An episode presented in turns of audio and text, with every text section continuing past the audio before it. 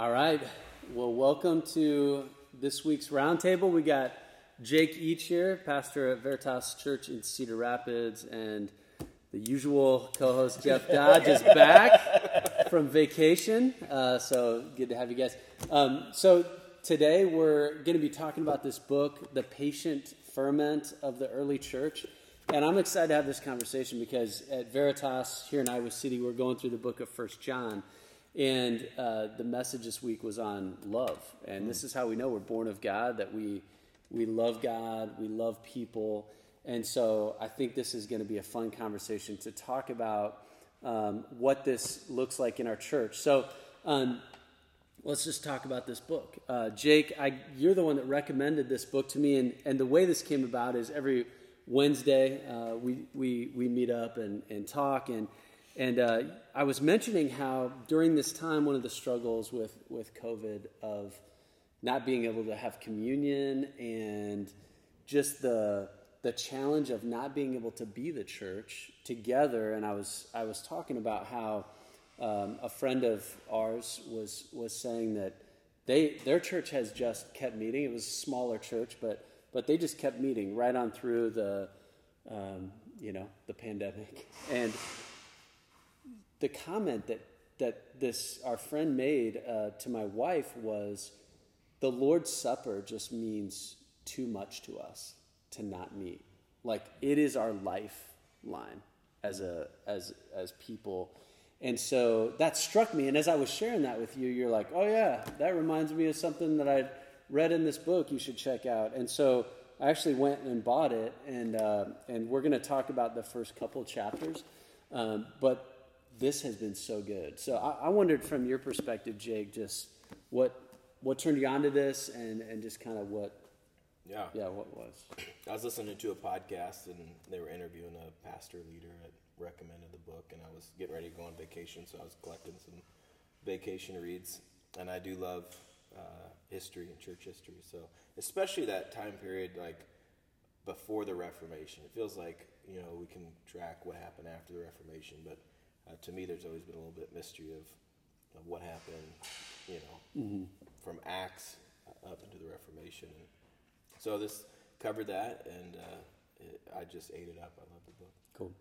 Some of that, by the way, I mean, just the printing press helped. I mean, I mean, seriously, yeah. like one of the reasons we know so much more from Reformation on is the theological significance of the Reformation and, and mm. after, but also it you go back and the stuff that, that we've been reading the first couple chapters have to do with the first and second century and there was no printing press yeah. even even having documents that we would yeah. still be able to access they're pretty scant you know so that's what makes mm-hmm. it all the more i guess precious or, or mm-hmm. treasure you know to be able yeah. to go back that far because they're they're just few and far between a lot of what we know is actually later writers referring back mm-hmm. To what they heard from those earlier anyway that time period to me is really intriguing, and he points out in this book, like from just a uh, from our perspective, you feel like it can kind of make sense how Christianity grew after Constantine kind of endorsed it, yeah. and it got some backing.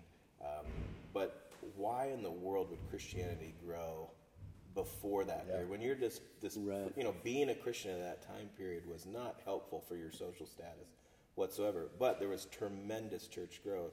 So I think he sets out to, to answer the question why? Why is the church right. fascinating? Right. I I'll uh, set up with just just reading some stuff, and then we'll we'll respond to it. I just a lot of highlights, and and I'm going to uh, set it up. I mean, the first chapter, the improbable growth of the church, mm-hmm. kind of asking that question. Yeah. People have tried to figure out how did this marginalized, oppressed, uneducated, com- uneducated minority group in the midst of one of the most impressive regimes, Rome. Um, how did they grow? How did they, they thrive? Um, and so he, he kind of starts off, and I want to um, read this paragraph because I think this could be written in our time. By the way, if your background noise, our, our uh, air conditioned system is getting some work, so bear with us with the background noise. If you hear some drills and work happening, but but he starts off, he says, in the, in the 250s, Cyprian, the bishop of Carthage in North Africa, had a plate full of problems. Within the church, he was involved in conflicts with confessors, with lapsed rich people, even with the Bishop of Rome. So uh, he goes on, he says, uh, and there was no one inside the church or outside of it who had not been seared by an epidemic that had terrified all of North Africa, killing innumerable people. Some Christians were disheartened and losing hope. Others, having received violent treatment by their non Christian neighbors, wanted revenge against people who had tormented them. The world seemed out of control. Does that sound like a description of our time? Man. We have a, a pandemic. We have people that want revenge because they're, they're getting oppressed. And he said, so in 256, Cyprian wrote a treatise of encouragement for his people. Beloved brethren, he wrote, we are philosophers not in words but deeds. We exhibit our wisdom not by our dress but by truth. We know virtues by their practice rather than through boasting of them. We do not speak great things, but we live them. I actually, when I read, and by the way, full disclosure, I read Mark's book because I don't even have one of my own, and it was it was fun even to see what what you highlighted and underlined. But when I came to that quote, I thought, I actually think I'm going to reproduce that in some way for my study. You know what I mean? Like that.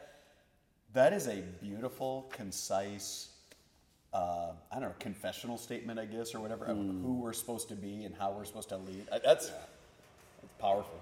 And even in that first chapter, of talking about growth in this time, like if you're just a, a pastor in America today and you want to study church growth, a lot of Yeah. we may think of, you know, this is the kind of music you need to have, and this is the kind of programs you need to offer, and this is what. Right. But more of saying, okay, that none of that is the issue to this radical growth of Christians, and it all had to do with who they were and how they lived. Mm, that's good. I, I think about that statement.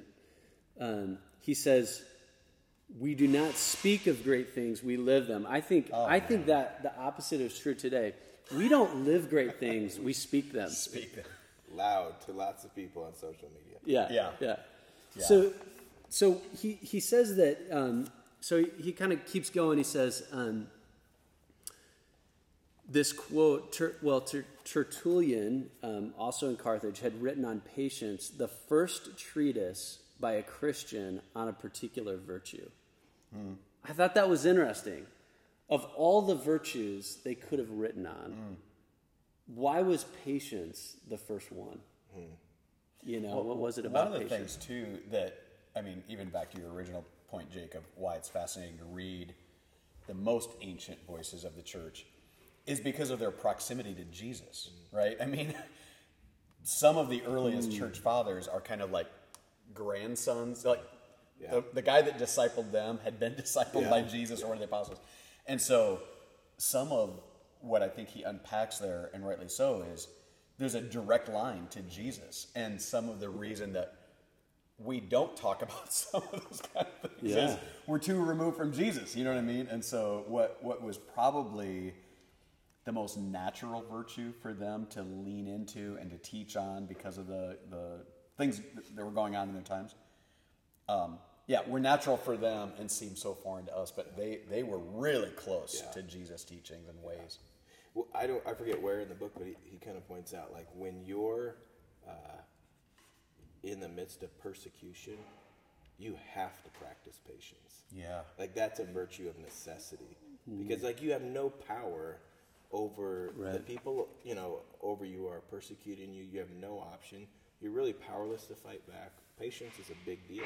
That's all that you got. But don't you love the, the twist that he makes on that as well? It- it- Because patience had been assigned often in ancient writings to slaves, the oppressed, even women, who at that point would have been more of an oppressed uh, gender.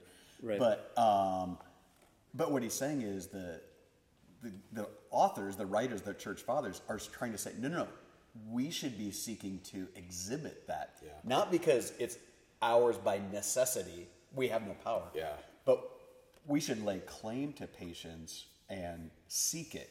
You know what I mean? For sure. There's a one. I wish I could find spots in here quicker, but he, he talked about how patience is a is a virtue that benefits everybody um, whether you're poor or rich or uh, whatever yeah. your lot is. Like Yeah. patience is Right. Yeah. He talks about um, one of the one of the quotes here is um, let's see this is under Clement of Alexandria. So he lived um, he talks about two he starts with Justin um, you call him Justin the martyr. I think he was martyred in 165 and then after him Clement. Um, he said you must patiently endure the severity of the way of salvation. Um, and so, just I, I thought that was interesting. The severity Yeah. of the way of salvation, like the cost of following Jesus, Yeah. was was more clear to them. Like Yeah. it would end in likely in martyrdom. And so, there was something about patience that, like, why is patience one of the more important aspects of suffering? Mm. you know and he goes through um, his list at the end and I'll, I'll read this and you guys can kind of respond to it. So the, the, he, this is titled the many dimensioned good of patience. So one he says patience is rooted in god's character. So they realize god is patient. Um, the second thing is the heart of patience is revealed in the incarnation of jesus christ so Jesus' life and teaching demonstrate what patience means and beckon those who follow him to a patient lifestyle which participates in God's mission. Hmm. Like, how do you guys see uh, patience in the life of Jesus? Like, being one of his main virtues. Hmm. Like, how do you guys see that hmm. lived out in the life of Jesus? Because I, I mean, the low hanging fruit would uh, obviously his suffering. You know, I mean, he suffered with patience, like like Peter expounds upon. But even before you get to the climactic ending of his life, um, even just in his day to day living, right? I mean, um, on his way to go here and gets waylaid by people that need him, or what, just this Well, constant- Lazarus. totally. Oh, quick, quick. He's, gonna die. Let's wait. I don't think I ever remember Jesus in a hurry. Yeah. Ever. Yeah. Totally. So even before you get to the patient suffering, just in his incarnational way of living was just, I mean, driven by driven by patience. Mm. Do you think, I mean, knowing, being the Son of God, knowing the plans of God, what's about to unfold, think fostered a oh, sense yeah. of patience of it's going to work out. yeah. You know, it, Yeah. it's going to play out. I'm not going to panic. Because everyone else, you know, you could oh. panic like, set us free from Roman oppression, you know, fix this problem, solve this issue. And he just kind of walked calmly through it all because it's like, I know the ending. Yeah. You know? And doesn't he bring up? I can't remember where it is, but where then the early Christians, the way that they were able to exhibit patience was also because of their bel- strong belief in the resurrection. Yeah. Right. Yeah. The thing that kept Jesus patient, yeah. knowing where this was going, is what also filtered down to the early believers. It was their just rock solid confession of the resurrection that also gave them Right. patience. They, like because yeah. with Paul um, in First Corinthians, he was talking about you know if the resurrection's not real, then Mm-hmm. we most should be pitied. But on the other hand, if it is real, then it changes everything. Where you can endure, and it's like, all right, I got a bad diagnosis from the doctor. Mm. That's not the end of my story. Wow. You know, even to be able to walk through just normal trials, like, but if that, i do you if you think that is your story, Right. the panic, the anxiety that that would cause. Um, so there's just a practical, emotional implication of really believing in the So, resurrection. so take this, and I'm going to read this and apply this to our cultural moment as a church, as we think about some of the social issues, the that that kind of push us toward, that compel us toward activism and and things, and just see. He says, um, God's mission is unhurried and unstoppable. he said, um, when people seek to follow Christ according to Origen, God forms them into people who embody patience. Christ followers are not in a hurry, They listen carefully when the word is read and preached. Mm. They patiently call to account straying Christians who attend worship services irregular, irregularly. Patient believers trust God when they're subjected to penitential discipline. They, quote, patiently bear the judgment made about them, whether they have been rightly or lo- wrongly deposed. Their reflexes are nonviolent. When others treat them violently, they never exact an eye for an eye, but respond in silence and patience, and even offer words of blessing. Hmm. Origen envisioned the world as a great theater filled with spectators, all of them watching to see how the Christians respond to persecution. You, you should read that line again, because that, that last because that's where I wrote in your book. Yeah, here's Jeff's comment. Oh my, what are they seeing now? you know what I mean? Yeah, read that last Here. line again, because that, Origen envisioned the world as a great theater filled with spectators, all of them watching to see how the Christians respond to persecution. In the theater, a wide variety of people, including neighbors, scorn the believers and shake their heads at us as fools. The way Christians play their part in this spectacle is critical to their witness. God is with them. They must never forget that. When they are under torture, the eye of God is present with those who endure. Jesus, Origen states, laid down his soul for the Christians, so let us then lay ours down. Nor shall I say for him, but for ourselves, for those who will be built up by our martyrdom. Origen believes that patience, Christians treating their neighbors well and behaving courageously in the arena, is at the core of the church's witness.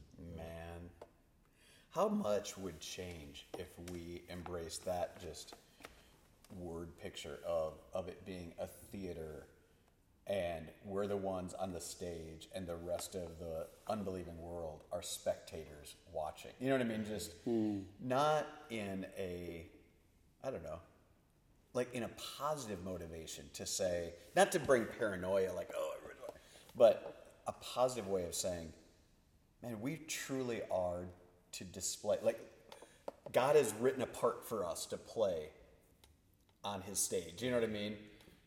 Are we doing that well? Are we following the script? Are we doing as God would prescribe us to do, so that the audience has the response that the writer of the script intended? So culturally, here's like on uh, a friend posted this uh, on social media.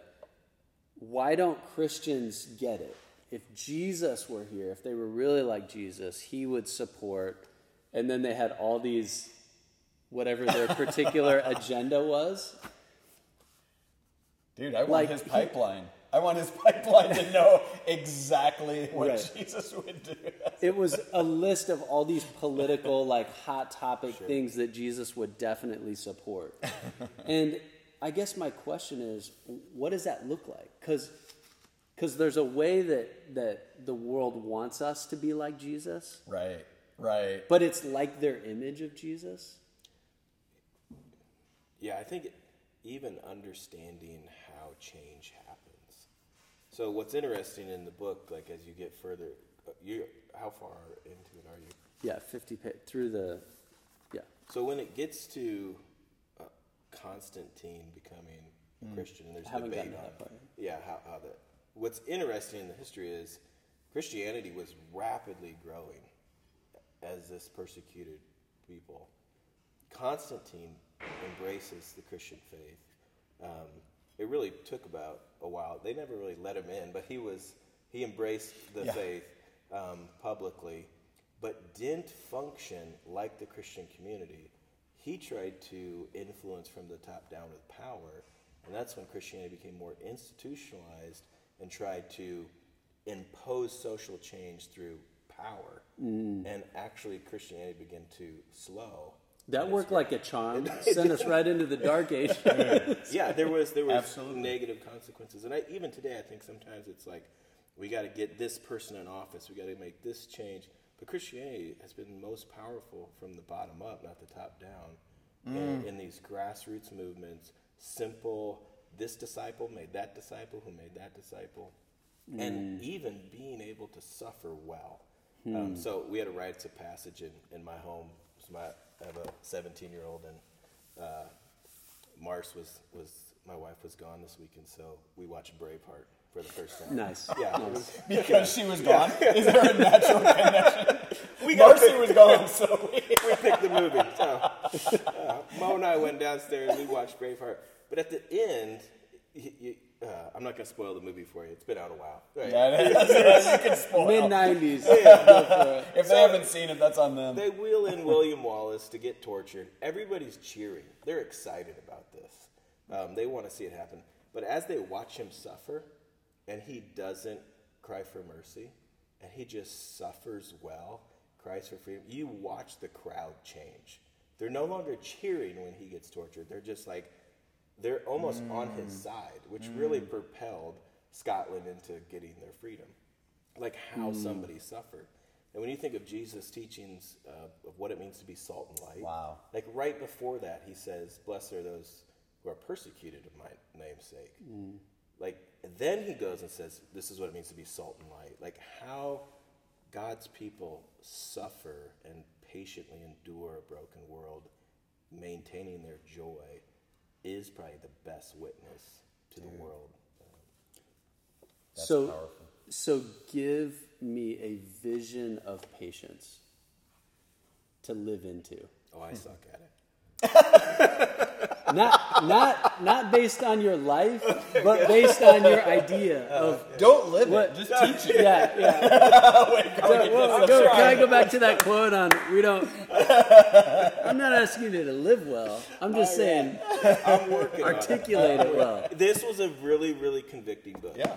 really convicting book for me because I, the when you read the church's uh, unhurried and unstoppable. I want to say the church is unstoppable. Let's get in a hurry and go get it. um, but I need to learn. Hurry. Uh, Well, side of when you were talking about Constantine, and again, I, I've only read as far as Mark has, maybe not even quite as far, uh, but just in the history of the top down church versus the bottom up church, what you're saying. I, I recently was listening to another podcast with David French on it, and he was talking about this same thing among Christians that right now, the to, to try to bring it into this cultural moment, I guess, or whatever, is Christians right now, often evangelicals in today's America 2020, are crying out because what, what they're saying is we're afraid of losing our, our freedom, our liberty. But that's actually not true. We've never experienced more liberty, like even recent Supreme Court decisions. Christians have never had more freedom of expression than we do right now in this cultural moment. What we actually are pining for is power. Mm-hmm. What we used to have is power. And then he go, went back and talked about even things like prohibition. And he talked about how, oh no, that was an evangelical Southern Baptist imposing an ethic on the whole country. Mm-hmm. That's when they had power. You know, we don't have power anymore, but we have full liberty and freedom. We should be thriving, you know, even historically, we should be thriving as believers. We don't need to grasp at power. And in fact, when we kind of sell our souls to get power, as Constantine, things go terribly for the church. And so let's be careful what we're asking for, you know. It, it's how you go about it. So um, there's an aspect of embracing patience as um, your approach to ministry from the bottom up. Like you think like we're going to get quicker results if we can pass a law. Yeah. But no law changes human hearts. So when you look at um, uh, abortion in our country, I, we live in a democracy. They didn't. Right. I think we should advocate. I think we should vote for those things. But we can't ignore the best thing a local church can do when it comes to the sanctity of life is engage people and disciple people. Because there can still be a Planned Parenthood on the corner. That doesn't mean they have to have a lot of business. Because because if Right. we're discipling people Right. and we're being the Right. church and caring for people. So when you look at like the Welsh revivals, um, the, when people write about that time period, they, one of the implications was uh, the brothel houses and the bars shut down, and the courts weren't in business because there was no cases to try that there was no law of prohibition to shut Right. down. It was just everybody was so on fire for Jesus, they were going to the uh, church all night. Yeah. So it's like they didn't pass a law for that. They Well, and, and I think something that happens when you disciple people is that you don't just make abortion illegal, you make it unthinkable. It's You don't just make you don't just make racism illegal. You make racism unthinkable. When at- you change a heart, If you're when you change a mind, that Do that. and I'm, I'm thinking, okay, so listen to this. So Tertullian is he's he's describing patience being at the heart of what it is to be a Christian. He says God is the exemplar of patience. God is promiscuously generous. That's I a was a cool way to say it. And so, and so God endures ungrateful, greedy people who worship idols. God does not compel belief, but, quote, by his patience, he hopes to draw them to himself. And the means by which God seeks to attract people is incarnation. God allows himself to become incarnate, a self positioning of patience. How odd Jesus' story is, and how different from the exploits of Cicero's exemplar Hercules. Mm-hmm.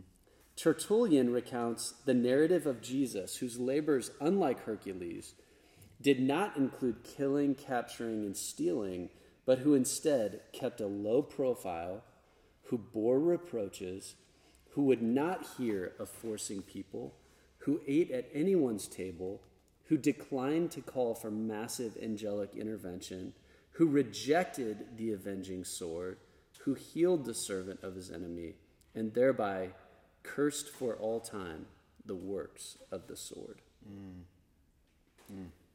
I mean, that, that is the kind of the antithesis of we want to get our hands on the sword of Caesar to Right. exert our agenda. It's a Yep. it's a power over uh, strategy, you know, and, and I think that he he goes on and he talks about, and I thought this was hilarious, where he calls, um, he said the fall.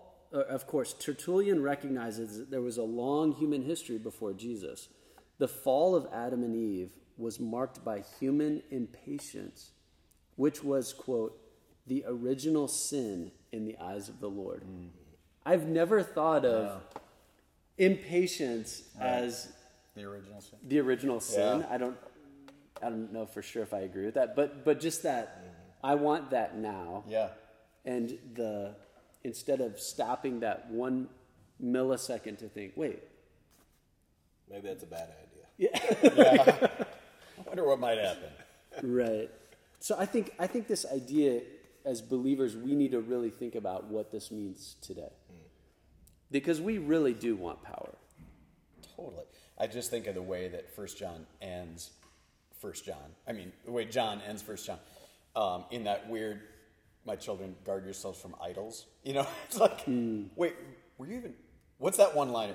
But I, I was thinking about that because you know he mentions Hercules, and I just wonder like, who are the idols? Who are the um, Yeah. almost mystical like exemplars of what we really want that Jesus, the Apostle John, you know, the church fathers are saying, no, exchange Hercules for Jesus. And who would that be in 2020? You know, no, exchange the power was this, guys. was this kind of the um, the I guess challenge between MLK's strategy and Malcolm X?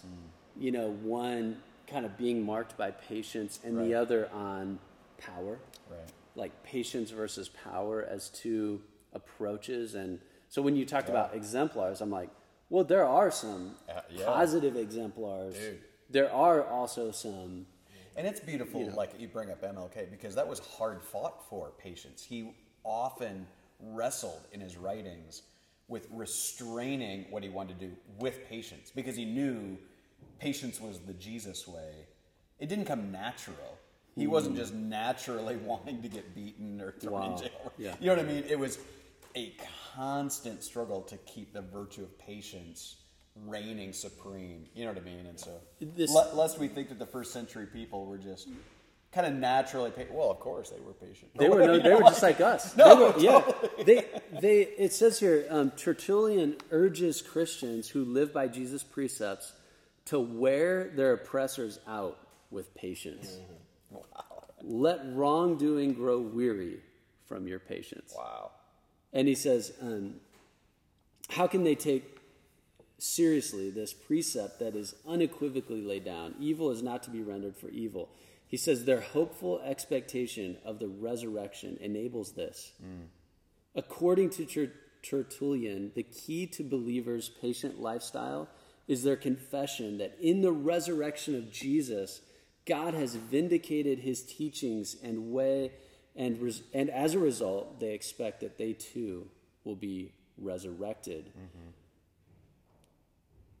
And he talks about the contrast. The, the contrast of this, he says, impatience is hopeless. Yes. According to Tertullian, pa- impatient actions do not produce what they promise. Instead, impatient actions make things worse, bringing about massive misfortunes.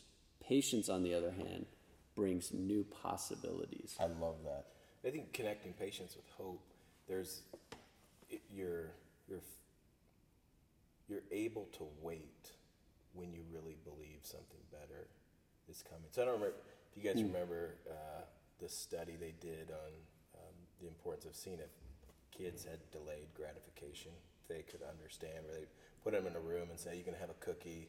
But if you wait, I'll be back in 15 minutes. I'll give you two cookies or something mm. if you don't eat that. And they tried to follow it where the kids that couldn't wait and didn't have any concept of delayed gratification made poor choices in life and that they took a bad mm. trajectory. But the kids who could grasp delayed gratification normally were more successful. Because you could display a level of patience, but you because you know something better is coming.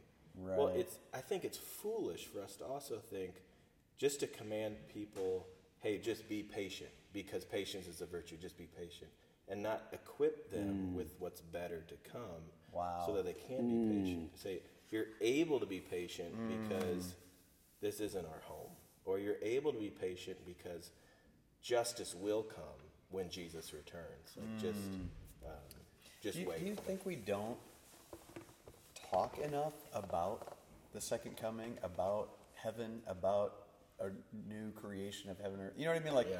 I wonder if part of the failure for people to grasp hope and patience comes mm. actually back to those of us who are leading God's people. Like I, and I'm saying this as a reflection. I guess I'm asking it to you, but I'm thinking, do I disciple people enough hmm. toward hope?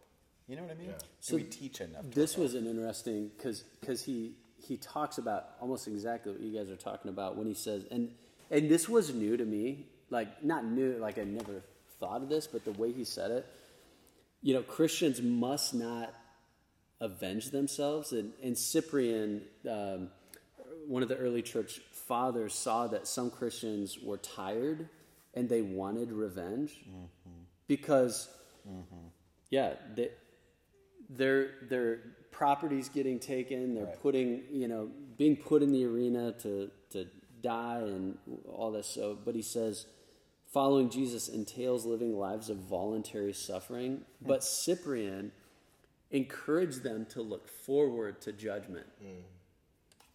Addressing people who are tempted to resort to violence cyprian appeals to the lord of the apocalypse in Re- and he hmm. quote revelation 22 who orders his people quote to wait and to endure with strong patience the day of future vengeance.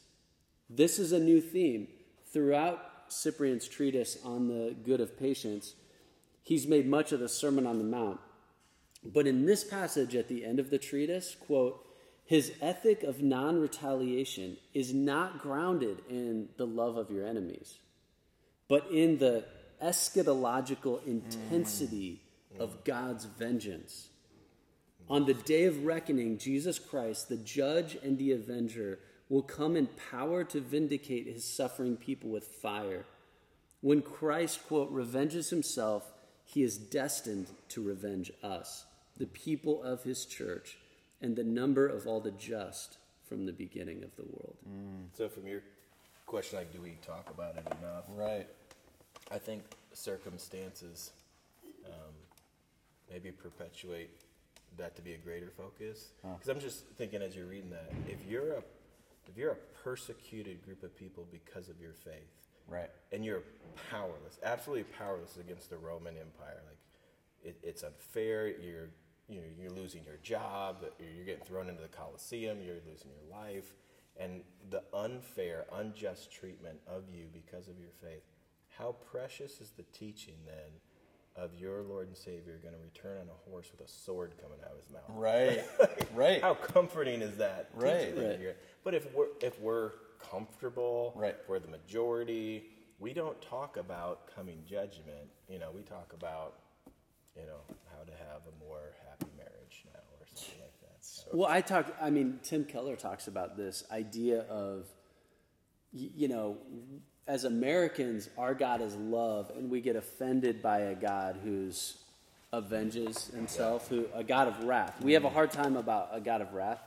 In other cultures, they have a hard time with a God of love because their whole life they've suffered injustice, Wow. and their only hope is that God is a God of wrath. yeah, yeah. Well, you see the martyrs. news. That's good news. That's Yeah. good news. The right? martyrs earlier in Revelation, you know, where they're cowering, how long, O Lord, how long, you know, Mm. um, that's not impatience. It's appropriate. What they're saying is, we're counting on you, Lord. We're Yeah. counting on you to Yeah. come in the wrath. You know what I mean? Yeah, you're that little kid getting picked on. It's like I got a big brother. Yeah, right? He's hey, coming. big brother, when are you coming? You know what I mean? Like, He's yeah, coming. Yeah. Totally. I hope. But you know what I mean? Like, like, I'll be patient. Yeah, yeah, yeah, yeah. this is it, so much good here. He, talks about living. Cyprian continues there. Uh, the encouragement to live patiently. They're not to defend themselves before the Lord's time. In, instead, as always, they are to keep the precepts of the Lord. Why? Not because their behavior will be an attractive expression of God's character, and not because there is something self evidently good in patience. Rather, because the eternal consequences of not keeping the precepts are terrifying. Wow. Jesus, this is the way of Jesus. And when we short circuit that, when we try to step in, and I, just one practical way that I've learned this over the years as a pastor is in staffing, because mm. we live in a very transient community, and so you know people are coming and going. We talk about this like an airport terminal. You know, we're sitting and somebody's oh gotta go, gotta get on my plane. They're they're really only in Iowa City for where they're going, mm-hmm. and and so you have this tendency as a pastor to try to like white knuckle grip on staff, like, oh man, what would we do without this person? We can't mm-hmm. lose this per- this person's so gifted, or mm-hmm. someone's in the pulpit just bringing fire, and you're like, oh, we can't, what, what, what? we can't lose that, we, we can't, you know, and and just the letting like respecting the process that God has in people's lives to to not control like patience mm. doesn't control it doesn't manipulate. Mm. Some of love as patient is letting people get on with their lives in ways that don't serve my mm. purposes. Wow. you know so I- think that that this applies not just to um, the first century people who were oppressed and like for people watching or for maybe it's even like in your workplace things are not going well Right. you you're ha- you have a boss that's a total jerk and whatever and you feel like you're in a hopeless situation like love is patient is respecting the the process that God has to let things unfold the way they're supposed to Isn't it just the, I mean, almost shameful, I guess, if if truly born again Christians are on the stage and the world is watching. Right now, aren't they seeing Christians almost with the chicken little, the sky is falling, trauma, mm. paranoia, fear, panic? Mm. You know what I mean? Like if there's ever a cultural moment, you would think we would need this because we were under severe persecution, right? Oh man, let's go back. It, mm-hmm. No, I think we probably need these words more now in the cultural moment we live in. Yep. And it's as you just keep reading these guys and their and their instructions to God's people, I'm like, oh man, Well, the question I had in First John 4, where he says, Greater is he that is in you than he that is in the world. It's in the context of these false teachers and these, the, the spirit of the Antichrist. And I think, like, as I was studying, I feel like, and, and this question in the sermon was just like, Do you ever feel like we're losing? and and he talks about here, uh, Tertullian in this case uh, is closely in touch with this persecution, and he knows acutely how numerically insignificant the Christians were, but he doesn't seem to worry about worried about this. He's not concerned about the future. Like, uh, Yeah. I, I think that we we I think Christians are feeling marginalized. right. We're not the moral majority anymore, or whatever you know. So Yeah. what, what we got to do to yeah, And the solution is not we need to get power back Right. and exert it. Yeah, I, I think, um, but but just the patience that God is calling us to to trust Him. We know how the story ends. and getting back individually, not just collectively, but individually to that hope of resurrection, to that hope of Jesus really is going to come by, back and, and set all things aright, you know, and if we really believe that, it would immediately draw patience into our soul, you know. Mm-hmm. How does that speak into? I mean, if you could hear somebody hearing this and say, like, "Am I not supposed to push back against the darkness in our world? Then, Right. Am I just supposed to be patient and let it? Like, wh- what's the advice to? Yes, patience is a virtue, but mm-hmm. is patience calling for passivity? I don't. I mean, no, but here's the thing: the activi- as opposed to passivity, the activism that we should be displaying is way more going to those who are downtrodden, going to those who are also persecuted, going to those who are really oppressed. You know what I mean? Instead of making our activism more about power grab mm. and trying to gain more of that control and power. And so, no, I don't. It, we are not called to passivity. It's just that what agitates us the most, what are, what are we activated to, to go toward, you know what I mean? And I think it's a realignment in that. Because, yeah, if, if by pacifism, uh, American Christians think just sit on your hands and do nothing and don't vote and don't do, or whatever, don't do anything, that would be, uh, Yeah. No, I, I ask that because I do think a lot of times people hear patience and they equate inactivity yes, to good it. call. But sometimes patience is, no, I'm just taking the long way there. That's good. I'm not taking the shortcut. I'm taking the mm. long way. And when you look at the church's mm. approach, it was a very slow. That's what the ferment, like Right. tremendous impact in as a persecuted minority, and it wasn't top down; it's bottom. So mm. as he gets more into the book, Yep. Christians uh, impacted society because of their virtuous living. Yeah. Like hmm. they didn't have services where non-believers attended. In fact, they had people. They wouldn't let non-believers come in. Isn't that shocking? Yeah, there was like if you you sometimes you were like in a two to three year apprenticeship Right. before they'd even baptize you. Yeah. like they Yeah. really guarded the gates. Like if you're going to be a Christian, you're the real deal, and we expect you to live this way. We expect you to be charitable. We expect you to display the fruits of the spirit. So it was less prominent, but it was really potent. Man. Yeah, so I wonder, it's like, and that's what changed. So it's like Christians in hmm. our society, they're different. Yeah. They generally live different, act Right. different, function. And it was kind of this person interacting with this person, Yes. this person. So it was like we're taking a patient route of changing our community. Yeah. And hmm. it's it's stronger, it's it's uh, hmm. slower, but it's Do you remember why? Even I don't want to put you on the Yeah. spot, but what? What is with the? It's a weird word to ferment. Yeah. He For a title, you know. He what I mean? explains it right here. Yeah. Good. Yep. Good. Yeah. He says ferment. early Christians did not write explicitly about ferment, but I find it a useful metaphor to describe to describe the way their patient growth occurred. It operated reticently, but what theologian Origen called God's invisible power. Mm-hmm. It was not susceptible to human control, and its pace could not be sped up. But in the ferment, there was a bubbling energy, a bottom up inner life that had immense potential. And in chapters 9 and 10, uh, I consider the Emperor Constantine and the formidable, formidable theologian Augustine, I will ask what happened to the ferment of patience when Christians attempted to control and force mm. its pace. Yeah. That's what I love. So, to use a different analogy that's closer to my heart, we've talked about this before, but um, when it comes to sometimes I use this analogy. I think I know where this is yeah, going. Yeah, when it comes to community, but smoking meat. Like if you're yeah. going to smoke a yeah. brisket, the you patient, patient smoke. That's what it should be. Early. You're going to smoke that brisket for 24 hours.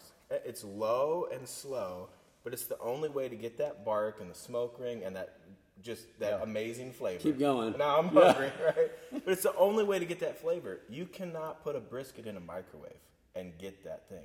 And mm. what happened It's like in the in you know pre Constantine, it's like it's this smoking, like it's a slow process, but it's producing this beautiful flavor in people. Mm. Like real mm. discipleship has happened, and now you live differently because you're actually following Jesus. Constantine gets a hold of it. and is like, oh, we can microwave this thing. Like let's just get you know more power. We'll we'll get rid of the bad guys. We'll do this, and it lost its flavor. Mm. Oh, I so heaven knows I like smoking meat. so I've got no issue with you co-opting the thing and making it smoke. The thing that I like about ferment, and he talks about it uh, at a later page too, is for the ancients, well, even for today, it's kind of magic. Mm. That fermenting thing happens, and happened by accident for many of them. You know what I mean? All of a sudden, you open the lid, and you're like, this smell and all this chemical thing has been going on in there. You know what I mean? And I like that that's where he goes is using that idea of fermenting is both its slowness or whatever, but also it's kind of magical. Yeah. yeah. You know, well, people today make kombucha. Yeah. Letha making her kombucha and popping the lid and the stuff spewing out. It's like yeah, this. Totally. Yeah. It's like magic. magic yeah. You, you can't totally. control it. And that's yeah. what it's, it's the mystical side that the church mm-hmm. is supposed to be, not the pragmatic, yeah. again, the Constantinian. We know how to organize this. Mm, yeah. We're going to make a capital city for the church. We're going to put somebody that's going to run the church. Mm-hmm. And they're going to have directives that go down, and everybody's going to fall in line. And what we got is the Dark Ages, right? I mean, so to your earlier point. So one of my, I talked to Recab yesterday, mm. and one of the things he brought out, I was asking him about critical race theory, white fragility, and some of these things, and and Recab's awesome. I mean, he's like, man, I would, I would rather like Black Lives Matter. He he he he was just saying I, I would rather uh, be scrutinized on how I exegete the Bible than how I exegete a slogan. Yeah. you know, he was saying let's let's stick to God's yeah. word, and as far as critical race theory and how helpful is it in a, in helping us analyze some of these issues. He goes, my concern is, you know, we we we quickly like and maybe rightfully like critique this. He goes, but in seminaries, I was handed, you know, Stephen Covey's, you know, Seven Habits of oh, Highly dude, Effective totally. Living, and we never, we were taught to not. You don't really question any of that, you know. oh uh, man, it's it's, but we we accept um, business, mm-hmm. the business model yeah. of church. Yeah, you know, the kind of the mega church run. We basically, our pastors are like uh, theologically precise CEOs. You know what I mean? Like they they're CEOs with good theology. And Recab was kind of pushing against that. Like, are we as concerned about how that way of human?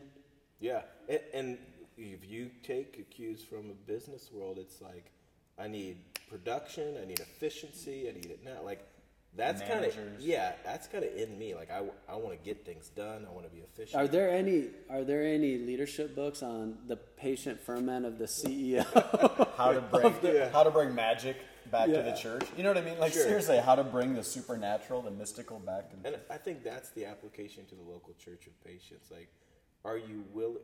People want results. Like, why are, are we making a dent in society on this issue? Are we making any progress on this? Are we taking any ground? Like, let's go. And to say, like, okay, are you willing to embrace the faithful plotting? Because when hmm. someone's like, I want to end, you know, poverty in Cedar Rapids, Iowa, and we say, okay, here's the plan. I want you to find somebody and disciple them. and I want you then to tell them to disciple one other person. Jake, that will never work. But that's No, I think right. that is the pushback. It's like, no, I don't want that strategy. Right. I want a big program where we can get everybody in and run them through a class and like. Just and we can't start until we have bylaws and Yeah. we have a way to governance. Yeah. Who gets on that governing board? We got to have all that decided Yeah. before the dude out there with the growling stomach. right. Totally. Let me okay, so let me let me end with this question about one of the things with this pandemic. It has scattered God's people. It's isolated Right. God's people. Um, we're trying to get back together, but even with you know great attendance, you're still only about half of what you were last year, and and it's understandable, right? I mean, there's that's why we're doing the online stuff. There's people that you know, it's it's not wrong to do that, but it's just a result. I guess my question to you guys is, um, one of the quotes here early on is he says, um, he says the baptized Christians knew how powerful the worship services were in their own lives. Early fourth century North African believers said simply, "We cannot go on without the Lord's Supper." They knew that worship services were to glorify God and edify the faithful, not to evangelize outsiders. And yet, improbably, the movement was growing. The geographical spread, and he goes on. But, but I guess that question of it kind of made me think about church, you mm-hmm. know, and, and and do we do we value it like they did? Hmm. Hmm.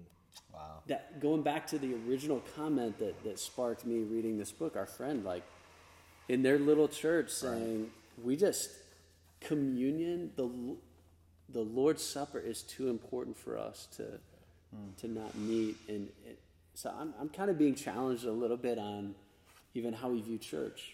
Yeah, there's plenty of things in this season to be frustrated uh, as pastors. I've been oddly energized a little bit in the sense of, um, especially when you get wrapped up as a pastor of over celebrating the crowd, of getting too much energy from how many people showed up, and especially coming off of reading this book, it's like maybe this is a season for us as a church because you guys know our story coming out of this church. We had some really fast, exciting growth. Um, but coming out of after reading this book, like maybe we're going to be less prominent. But what if we could become more potent? Mm. Like, what if the There may, maybe we have half of the people showing up, but they're they're living virtuous, patient, Christ exalting lives, and it's mm. greater impact. I actually, mm. the word of encouragement I was thinking of as well is so we meet outside here, and um, this last Sunday was the first Sunday that uh, we thought for sure we'd get away with no rain or whatever, and had just even said to a new family, Man, I think this is our ninth or tenth week, and can you believe it? Never a drop of rain. And I no more than turned around and tink, I start feeling the raindrops. But but here's what was really cool about that moment. Um, sat down in my you know soccer chair or whatever, and little bit of rain, just nothing big, but just these little raindrops are falling around. Nobody moved. Mm. I kept waiting to see are people gonna like pick up their chairs and run for their cars, you know. Nobody moved, and I thought this is actually really beautiful right now. And Dalton's on the other side of this camera, and just you know leading worship in the rain. I was just like, there was something so mm. right to this point. People want to worship. Mm-hmm. They want to hear the word of God proclaimed. They want to rally together around Christ. And mm.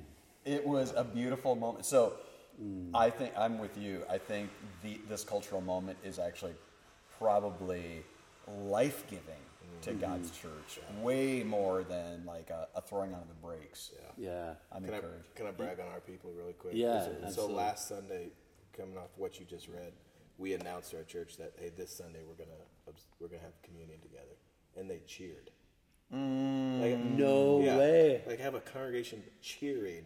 So, so this, uh, what'd you call it? The BYOC? Yeah, we- it is. It is. Bring your own communion. Bring your So own communion. We'll see how that works, but Yeah, just to encourage but. That is so awesome. cool. that that was the last response. That I just they cheered like we're gonna do communion like that. That made my Doesn't that Wow. just again? That's, the magic of God's church. That's the stuff that's going and brewing Yeah. out there among God's people. That moments like this are actually. It's like we're taking the Yeah. lid off and realizing Yeah. Yep. the supernatural Yeah. stuff that's actually going If on. we could, if we could ferment, maybe we'll get our Ah. city drunk with Jesus. Here.